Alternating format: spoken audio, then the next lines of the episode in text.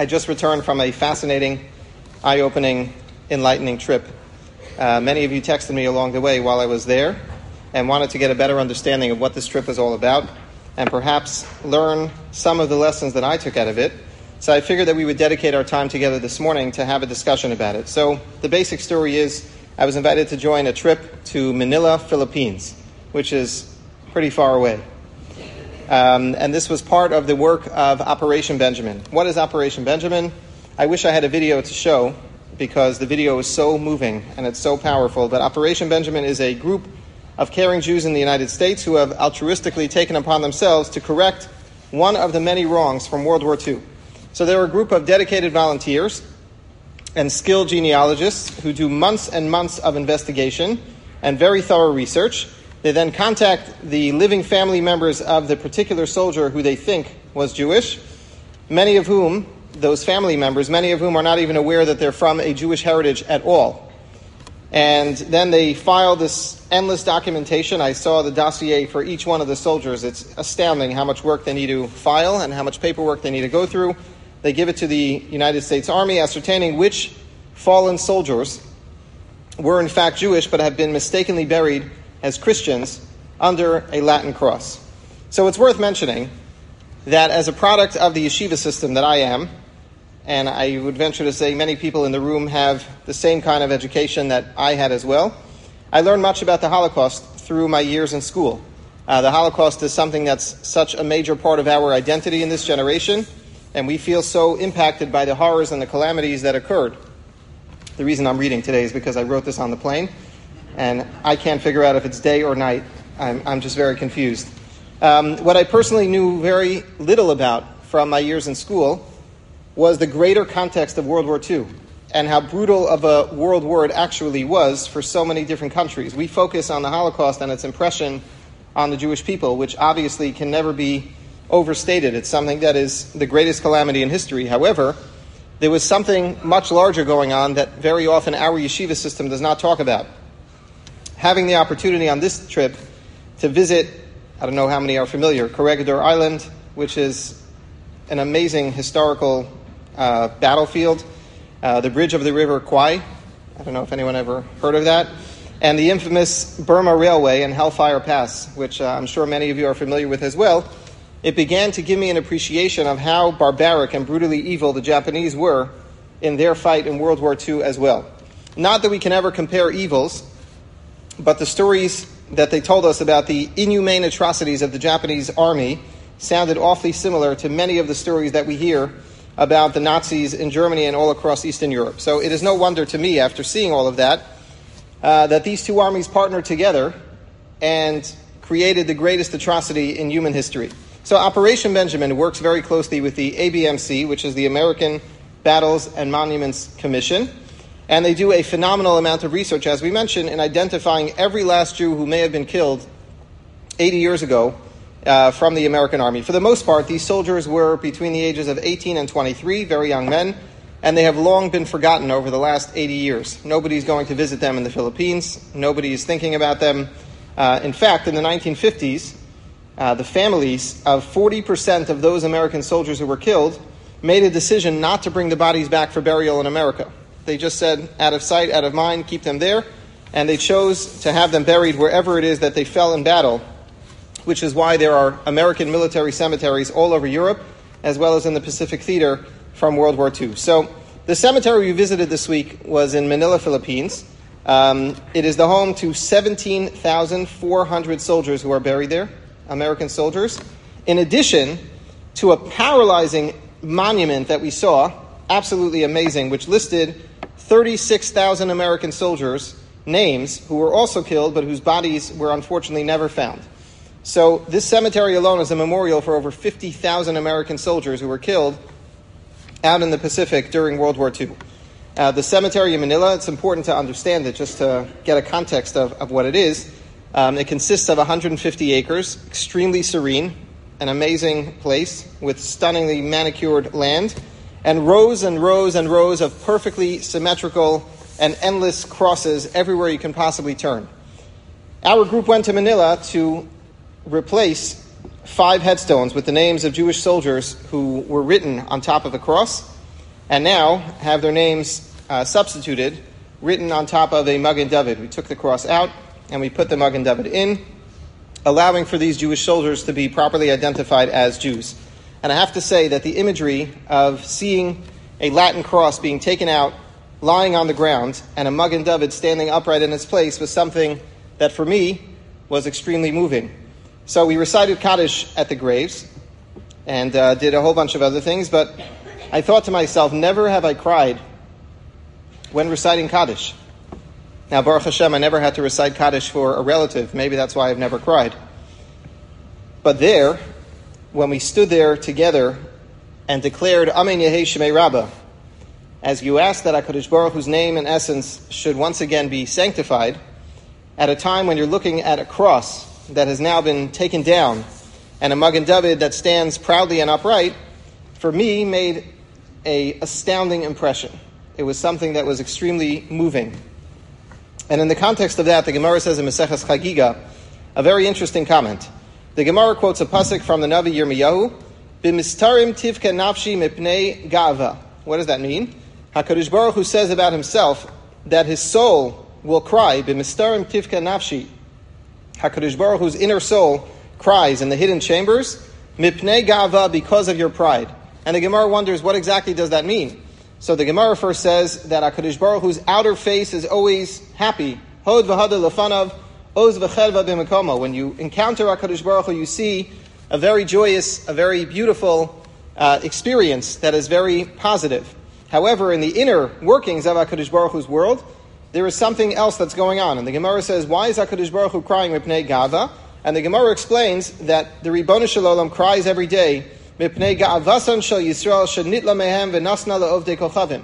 because of the pride of the Jewish people that is no longer there and has been given over to the Ovdei Kochavim. That's a reason for HaKadosh Baruch Hu to cry. And as I thought about what an unbelievable privilege it was to be able to restore just a little bit Ga'avasan Shal Yisrael, the pride of the Jewish people, and in thereby alleviating the tears of HaKadosh Baruch Hu, it was something that to me uh, really made me cry. I was extremely emotional. It was just something very, very special. So, what was amazing to see was, as I mentioned, there's a perfect symmetry of all of these crosses and thousands upon thousands of them across this Christian cemetery. But then you notice unmistakably that there's a Magen David in the middle of all that, which breaks the, the symmetry. And to me, that really signified the life of the Jew in Galus. That the life that we aspire to live in this world, Bein Humas HaOlam, is one where we understand that we always need to shamelessly distinguish ourselves from all the other nations of the world. And we need to stick out, and we need to be different, never to blur the lines in either direction. I thought about that so much. So many in our generation have neglected this notion of understanding what it means to be different. And they have lost their pride in what exactly it means to be the Am HaNivchar. One of the books that I read along the way, I had a long time on the plane to read a lot of things, but I read this entire book on the plane. If you've never seen it, it's an amazing book. It's one of Rabbi Jonathan Sacks's book. It's called A Letter in the Scroll. And what he writes about is it's an entire book that he wrote to his children. It's an open letter to his children of 250 pages where he talks about why is it that we should feel pride in being Jewish? Why is it something that's important to any of us? And he says there are so many that struggle with this question, so maybe it's time to unpack it. Maybe it's time to figure it out and to uh, go through a discussion to explain and articulate what it is about being Jewish that should make us all proud. So he starts off the book, the very first page, he writes the following A group of Jewish university students had come to see me. They were planning their course for the next year and they wondered whether I can suggest a theme for them. I thought for a moment and then I suggested this a brilliant idea that he had. There are many Jews today doing interesting and significant things for the world. They are artists, academics, judges, and doctors, politicians, heads of voluntary organizations, writers, and journalists. Their work must raise, in myriad ways, important questions about what to do and how to live. So he suggested to these university students that they write letters um, to these individuals and ask them whether they would be able to give a brief personal statement about what being a Jew means to them and how it makes a difference to their lives. You will then have a series of texts that you will be able to compare with some of the classic statements of our tradition. You will be able to listen to the voices of the past and those of the present, and between them you can construct a fascinating series of discussions on what being a Jew might mean to all of you. That was his idea, which I think was a phenomenal idea. The students were excited by the suggestion, and during the weeks that followed, we exchanged ideas about whom exactly we should ask and how to construct the questions properly. Months passed, and hearing no more about the project, I inquired with the students about where the progress was holding. They told me that they had sent out almost 200 letters and received only six responses. These were three of them. The first came from a famous and distinguished Jewish academic. Listen carefully what he wrote. Question was, why do you feel that being Jewish is something good for you? Or what do you feel about being a Jew? So he writes, I am quite incapable of writing even a short passage on what being Jewish means to me. All that I think is that I am a Jew in exactly the sense in which I have two legs, arms, eyes, etc. It is just an attribute, which I take for granted as belonging to me, part of the minimum description of me as a person. I am neither proud of it nor embarrassed by it. I am just a Jew, and it has never occurred to me that I should be anything more than just that. The question, why be Jewish, is something that I cannot answer any more than why be alive, or why have two legs. That was his response. Okay, second response came from a noted Jewish writer. Jewishness is a source of comfort and reassurance to me and gives me a sense of belonging to a proud and ancient community. But all that is entirely due to the fact that I was brought up as a Jew. I have no doubt that I would have felt the same way had I been brought up as a Catholic, Protestant, Muslim, Buddhist. I would have felt the same way. Those are the first two responses. Third response came from an Israeli prominent in public sphere in Israel and the diaspora. This is his answer. One of the most interesting definitions of Judaism that I know is something that I heard a number of years ago from a young Israeli boy. Judaism, he said, is hereditary illness. You get it from your parents and also pass it along to your children. And why call it an illness, I asked? Because not a small number of people in the world have died from it. So those are the answers. Why is it important to be a Jew? That's what they responded. So that's very extreme. But he then goes off on a launching pad to explain what the answer to that question should actually be. Why is it that we should be proud to be Jews? I have to tell you that in the Philippines, it was shocking. They really honestly believe that the Jewish people are the Am HaNivchar. Like we don't believe it, but they believe it. When you walk in the streets with a yarmulke, they point to your yarmulke and bow down to you. You get in a taxi, they say it's free. Chosen people, no, you don't have to pay. I'm telling you, these people believe that we are the Am HaNivchar. And it was amazing to see it and to think about how we don't even realize ourselves that we are the Am HaNivchar, and yet so many others see a tremendous amount of pride in what it is that we represent and who we are. In Atah Chonantanu and in Havdalah, we mention Hamavda ben Kodesh lechol ben Or lechoshech ben Yisrael la'amim. HaKadosh Baruch Hu is the one who separates between Kodesh and Chol, between that which is holy and that which is profane. Ben Or lechoshech, between the light and the darkness. Uvein Yisrael la'amim. So Rav Soloveitchik pointed out that these three are not the same at all. The distinction between Or lechoshech is something that is instinctive. It's something that even animals can appreciate. You look outside and you see, is the sun shining or is it dark? And you can understand the difference between Or and Choshech. On the other hand, he said, when we talk about the difference between Kodesh and Chol, so we're told in the Medrash that it's not so easy to discern. It's not so simple to understand the difference and appreciate the distinction between Kodesh and Chol. The Medrash says that as Avram Avinu was going to the Akedah, he sees from a distance, Vayaras HaMakom he sees a holy place in front of him, he sees Hara Maria, and he turns to Eliezer, his servant, and he says, Do you see what I see? And Eliezer says, I do not. And that was the first time that Avram Avinu realized that when it comes to Kedusha, when it comes to something holy and sacred, not everybody has the opportunity to appreciate that distinction and to be able to see it for what it is. So the difference between Or and Choshech is very pronounced, is very obvious. The difference between Kodesh and Chol is something you have to be tuned into. It's something you have to be able to appreciate on your own by having a sensitive soul. On the other hand, he asked, what exactly is supposed to be the distinction between Yisrael La'amim?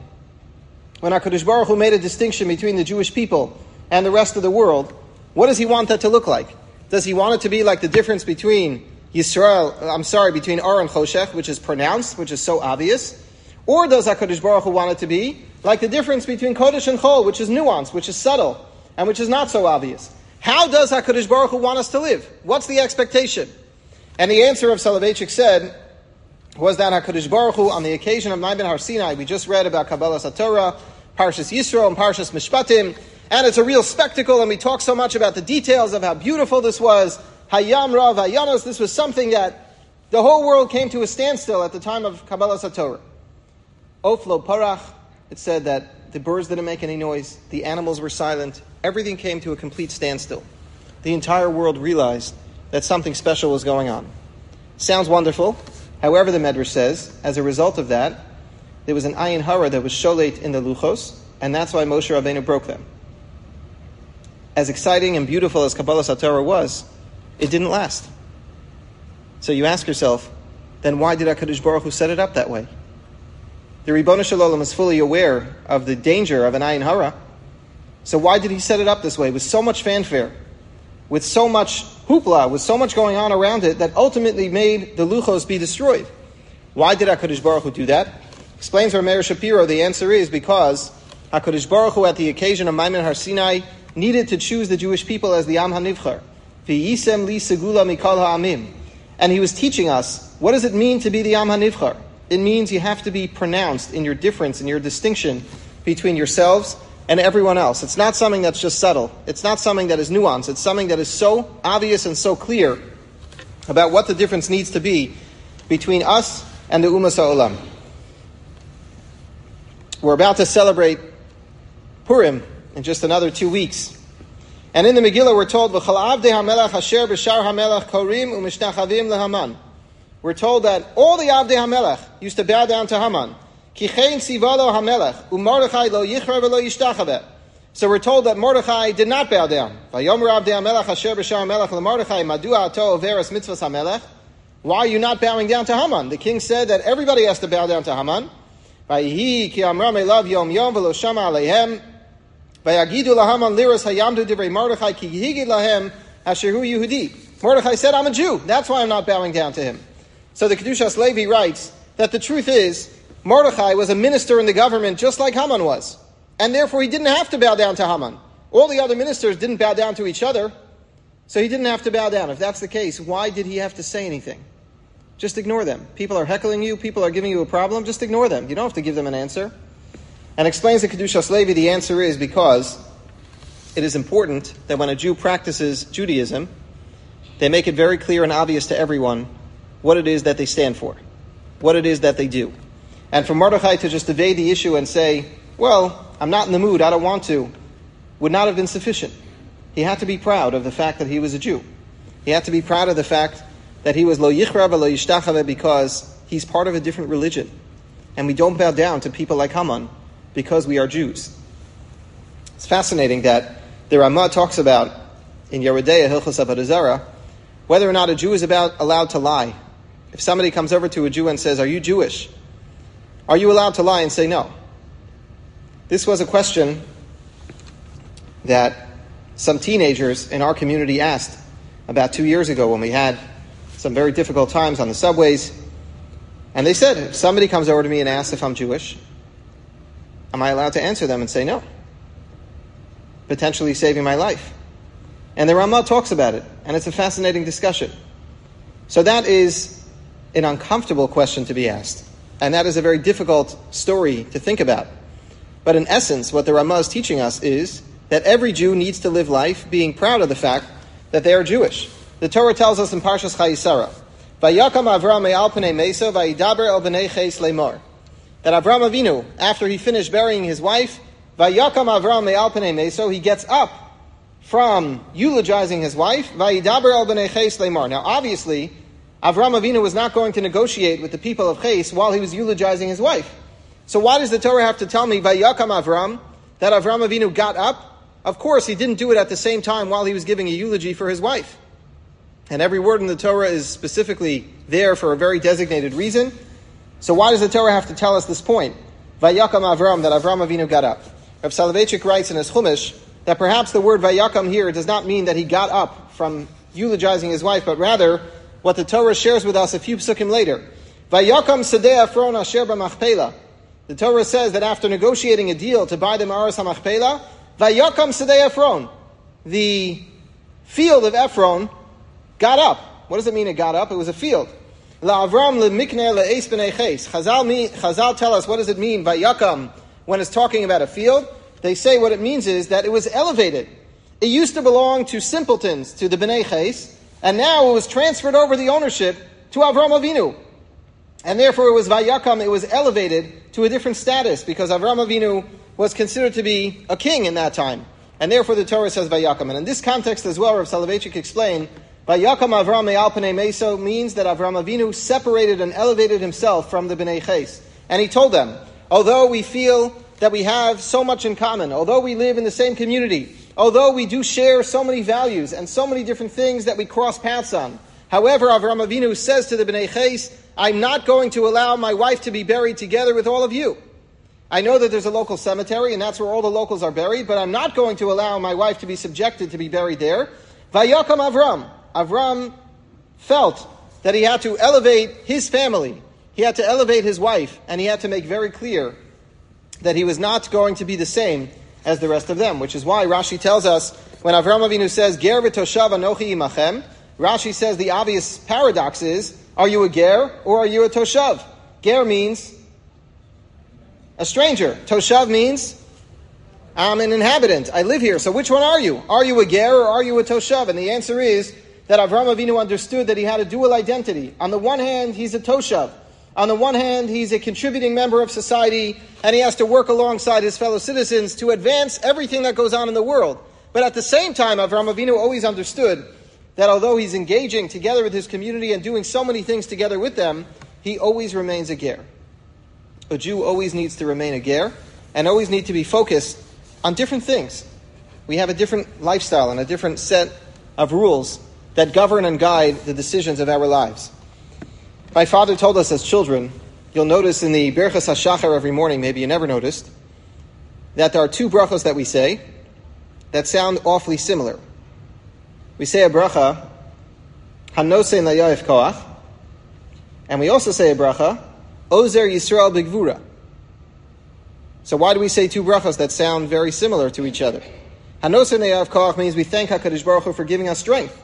Ozer Yisrael Bigvura means we thank HaKadosh Baruch Hu for giving us strength, for making us powerful. So which one is it?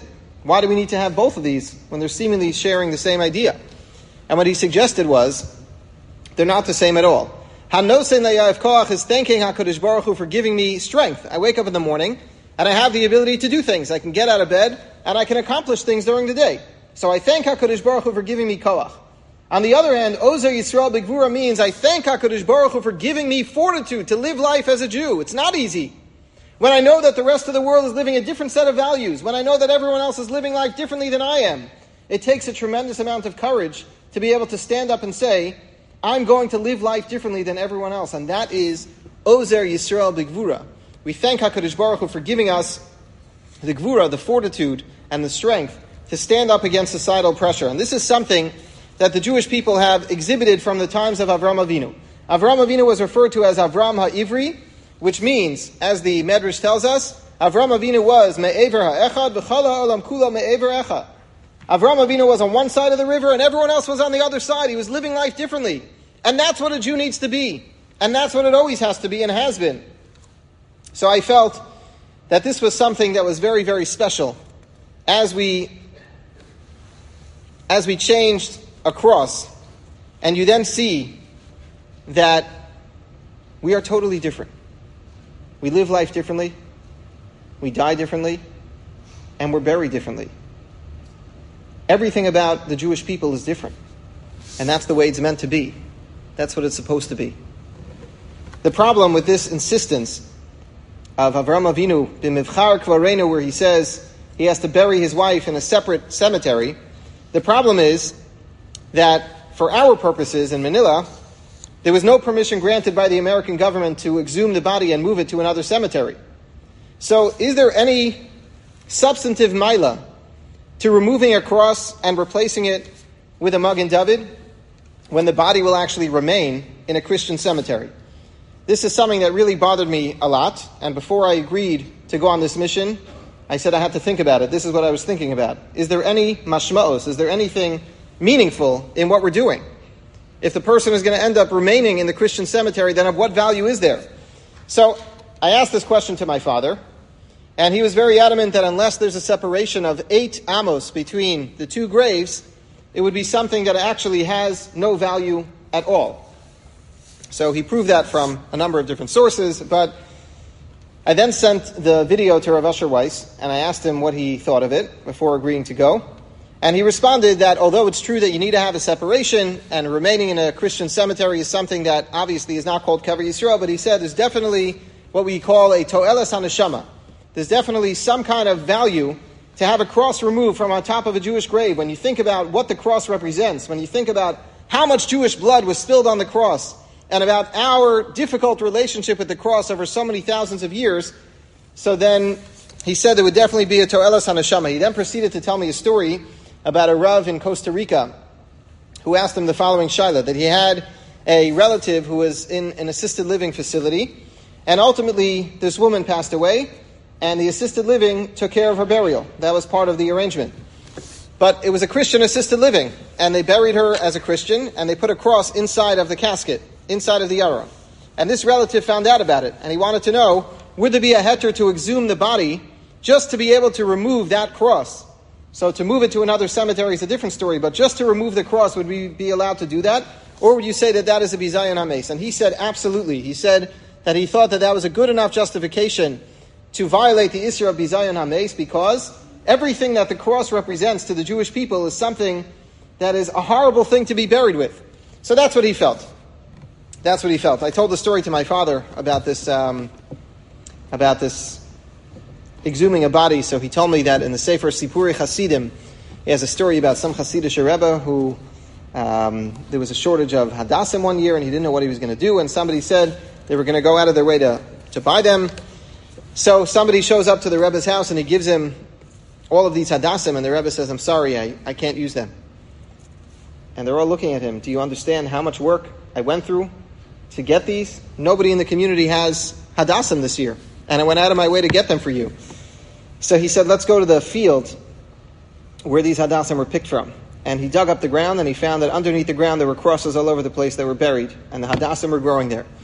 And this Rebbe said, I can't use Hadassim that grew in such a field. So, an interesting story. Obviously, the Sipuri Hasidim is not a halachic source, but it's a fascinating story. And this really was something that I was going back and forth about should I join this or not. In the end, my father said to me, if you're going to gain inspiration from doing it and you'll bring it back home and you'll inspire others by what you did, then of course it's worth it. And so I went.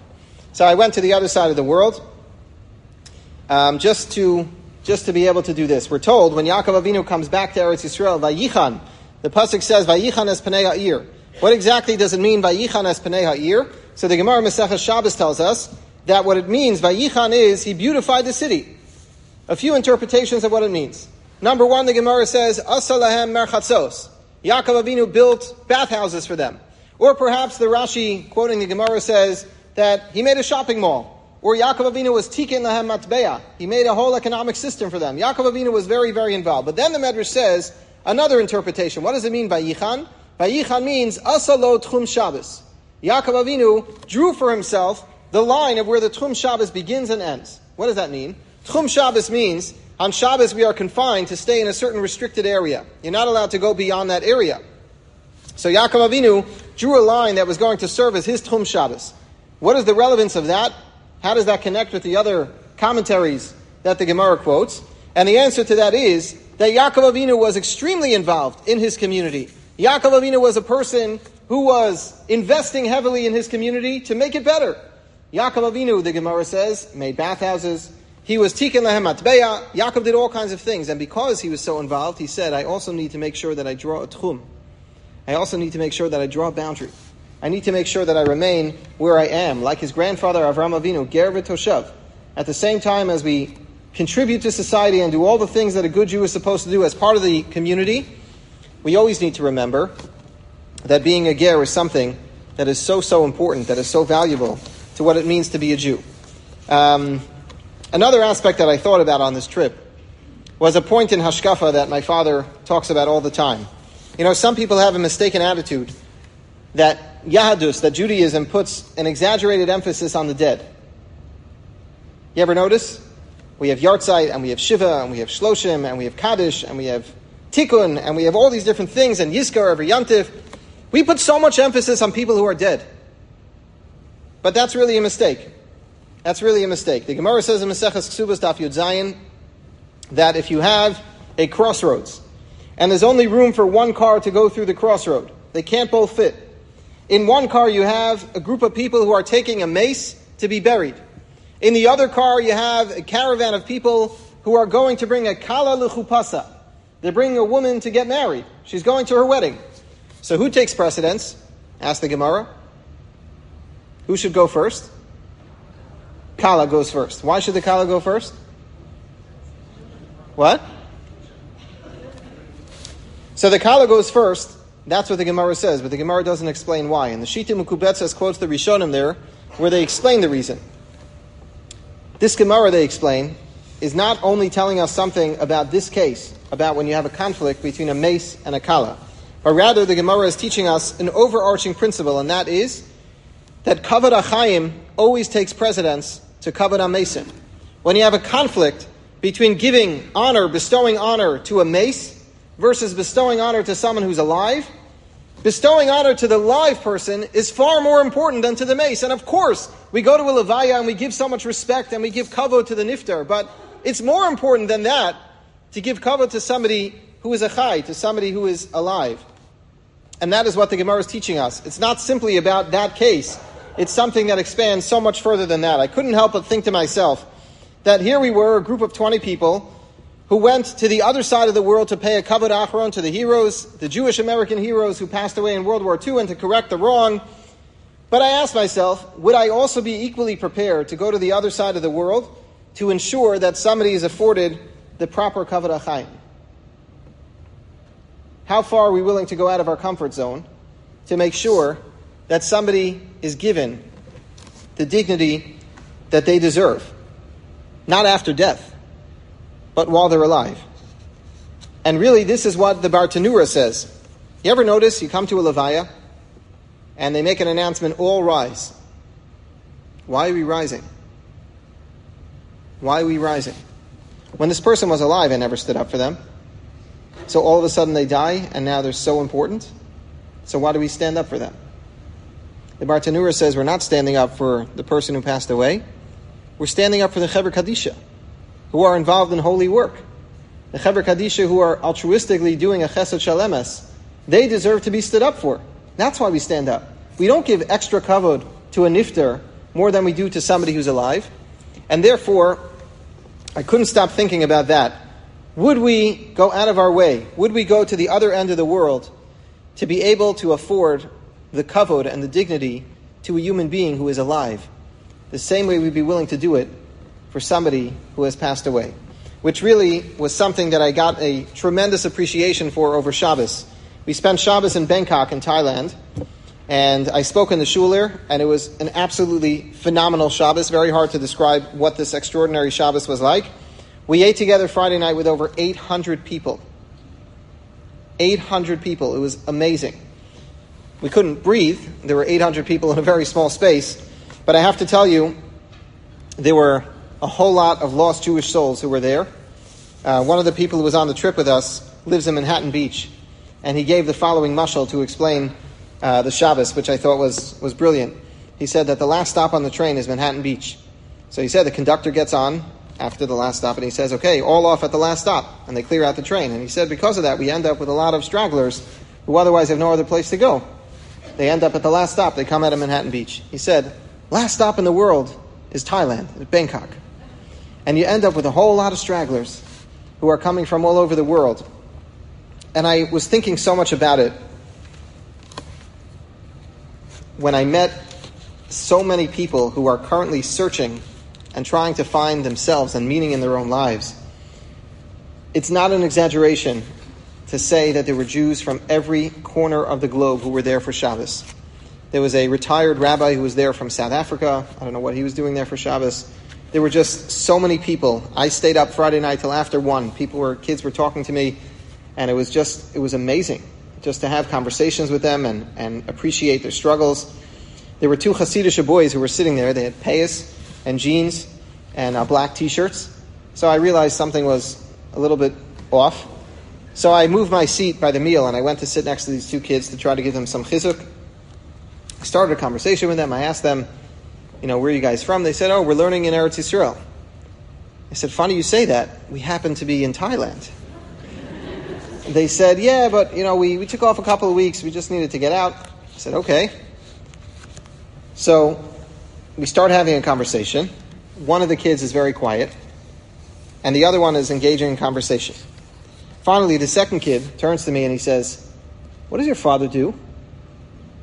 And I thought it was such a strange question. What does my father do? So I told him, My father's a Rav. So he says, Oh, so you're also running away from him? Is that why you're here? so what happened? This kid is the grandson of a very prominent Hasidic Rebbe, and he is clearly running away from all of that and dealing with a whole lot of turmoil in his life. It, was amazing. It was just amazing. A lot of lost souls. And I have to say, what pained me more than anything else was when I saw three boys who were there from American yeshiva day schools. They went to day school their whole life. They learned in Israel for the year. They then went to college campus. They are totally not from. They told me that they just graduated and now they're taking a couple of weeks before they go to work. And we have really failed our system. Our system has really failed us, or we've failed our children, whatever it may be. Something is very wrong. If we can send our children from kindergarten through 12th grade, go to learn in Israel for the year, go to secular college, and within six months you're not from anymore. I asked these kids, what are you doing about kosher food? They said, yeah, Shabbos we do the kosher thing. Like, you know, during the week we don't really. It was so sad. It really was very, very sad.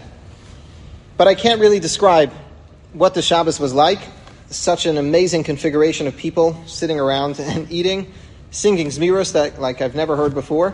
The davening was extremely lebedik. Um, and the rabbi, Rabbi Wilhelm and his wife, are the shluchim there. And what struck me was the following. The rabbi uh, described to me that I'm not the rabbi for people who are far away, but I'm the rabbi for people who aren't yet close. That's what he said. Not the rabbi for people who are far away, I'm the rabbi for people who aren't yet close. So I was thinking to myself, here we are, traveling across the world to uphold Jewish identity in a Christian cemetery, only to spend Shabbos with hundreds of Jews who see very little value in their Jewish identity at all and are going to the other end of the world to run away from the Jewish identity. But more than that, I realized this Chabad couple actually did go to the other end of the world. They did do that and sacrifice of themselves to show Kavod HaChaim. So there we were showing Kavod HaMeis, but there are those people going out of their way to show Kavod HaChaim. 800 people Friday night that you're hosting. After the meal was over, they invited everyone into their home, which was a massive house, and they have an Oneg Shabbos there. Everyone gets up and tells their story. Everybody had very fascinating stories to share. But to me, that was the contrast. Are we prepared to go to the other end of the world to uphold Kavod HaChaim as well? So I spoke over Shabbos, both Friday night and Shabbos day. Uh, what I spoke about was, was the following. In Parshas Mishpatim, that we just read this past week, there was a discussion about the Rotzeach B'Shogeg. The Rotzeach B'Shogeg is a bitterly painful story. And as we know, the Rotzeach B'Shogeg feels terrible about the fact that he's taken someone's life, that he's responsible for somebody who was killed. So, what does the Torah advise that we do for a Rotzeach B'Shogeg? Somebody who inadvertently kills another person, what are we supposed to do? How do we respond? So, the Torah says, after you've been through this painfully traumatizing experience in your life, and after you feel so horrible about what you've done and the damage that you've caused, you know what you should do? Leave your family, leave your community, leave all the comforts of your home, leave it all behind, pick yourself up, and go to the Ir Miklat. The Ir Miklat is a designated city for despots like you. That's where you belong. The Ir Miklat is a place because you don't have a place in this community. We don't want you here. You're a murderer. So you know what we do? We're going to send you off to the Ir Miklat. And you ask yourself, is that really the response that HaKadosh Baruch Hu thinks is appropriate? After all, we know the Torah is Deracheha Darchei Noam. The Torah is pleasant and compassionate and sweet. And here you have a person who's struggling with what they've done. It was something that was not a premeditated murder at all. It was something that happened as an accident. And this is what the Torah says our response should be. Go to the Ir Miklat and get out of town. Because that's where low lives like you belong. Is that really what it means? So the Sfas Emes quotes from his grandfather, the Chiddushei HaRim, that perhaps the understanding to the Ir Miklat is, if you look back at the way the Torah introduces us to the Ir Miklat, you'll appreciate what it's all about. HaKadosh Baruch Hu tells the person, the Rotzeach B'Shogeg, V'samti lecha makom asher yanush shama harotzeach. What does that mean? I, HaKadosh Baruch Hu, will create a safe space for the person who feels they have no place in the world. You're a Rotzeach B'Shogeg, you feel so uncomfortable, you're not able to go out into the supermarket, you think everyone's looking at you, you're never going to be able to face people again. You know what HaKadosh Baruch Hu says? V'samti lecha makom. I'll make space for you. HaKadosh Baruch Hu always has space for everyone. And therefore, the Ir Miklat is by no means a punishment, but rather it's an opportunity for the person to be rehabilitated where HaKadosh Baruch Hu says, I make space for you.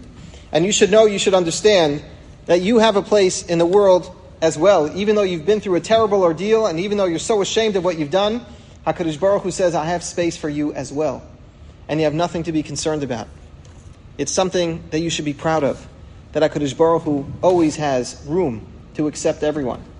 I think it's no coincidence that HaKadosh Baruch Hu, the bracha that we give to somebody who's in mourning, somebody who's in Shiva, what bracha do we say? Hamakom Yinachem Eschem. Perhaps what it means is, after a person has gone through a debilitating, devastating loss, after a person feels they have no place in the world anymore, where am I going to turn? How's life going to move forward? What am I going to do? We turn to that person and we say, HaKadosh Baruch Hu, who is Mekomo Shel Olam. We refer to HaKadosh Baruch Hu as Hamakom Yinachem Eschem should make space for you again. Like we say here in the Pasuk, V'samti lacham makom HaKadosh Baruch Hu says, I will make space for the person who feels that they have no space. I think as well, when we come to Leil Yom Kippur, so we're supposed to have an inadequate feeling. We don't really know where to put ourselves. We know that HaKadosh Baruch Hu sees straight through us. And we ask ourselves, do I really belong in shul? Do I really belong going through all of this? And we start off the davening by saying, Al das hamakom. HaKadosh Baruch Hu has space for you. And even though you feel very uncomfortable, and even though you feel you cannot face Him, the Ribbono Shel Olam has space for everyone. And that's what's special about our relationship with HaKadosh Baruch Hu. We talk so much about Geula and Beis Hamikdash, and we wonder, what is it that we're missing? What is it that we're lacking without a Beis Hamikdash? We have shuls, we have the opportunity to serve HaKadosh Baruch Hu, we have the opportunity to connect. Why do we need a Beis Hamikdash? And the answer is, the Mishnah says, that the Beis Hamikdash is referred to as Mekomo Shel Olam. Melamed Shehamakom Gorem. The Beis Hamikdash is referred to as the Makom. Why? It's the same theme. Because the Beis Hamikdash made space for everyone. The Mishnah writes, if you had somebody who was in the middle of Shiva, they came to the Beis Hamikdash, and they stood right next to somebody who just got married in the middle of Sheva Brachos, and both of them served HaKadosh Baruch Hu together. And the Gemara says, Ki Beisi Beis Tfila Yikari Lechal Ha'amim. Beis Hamikdash was a place where if you did an Aveira, you belong there. If you were a big tzaddik, you belong there. Doesn't matter what kind of person you are. Beis Hamikdash has room for you. That's what we're lacking. Without a Beis Hamikdash, we're missing that makom, where we're able to make comfortable space for everyone. And what I was most, most inspired by over Shabbos was here is a couple who goes out of their way to make space for everyone. People with piercings, backpackers coming from Israel, hundreds of people who are relying on them. They don't charge money to come eat there.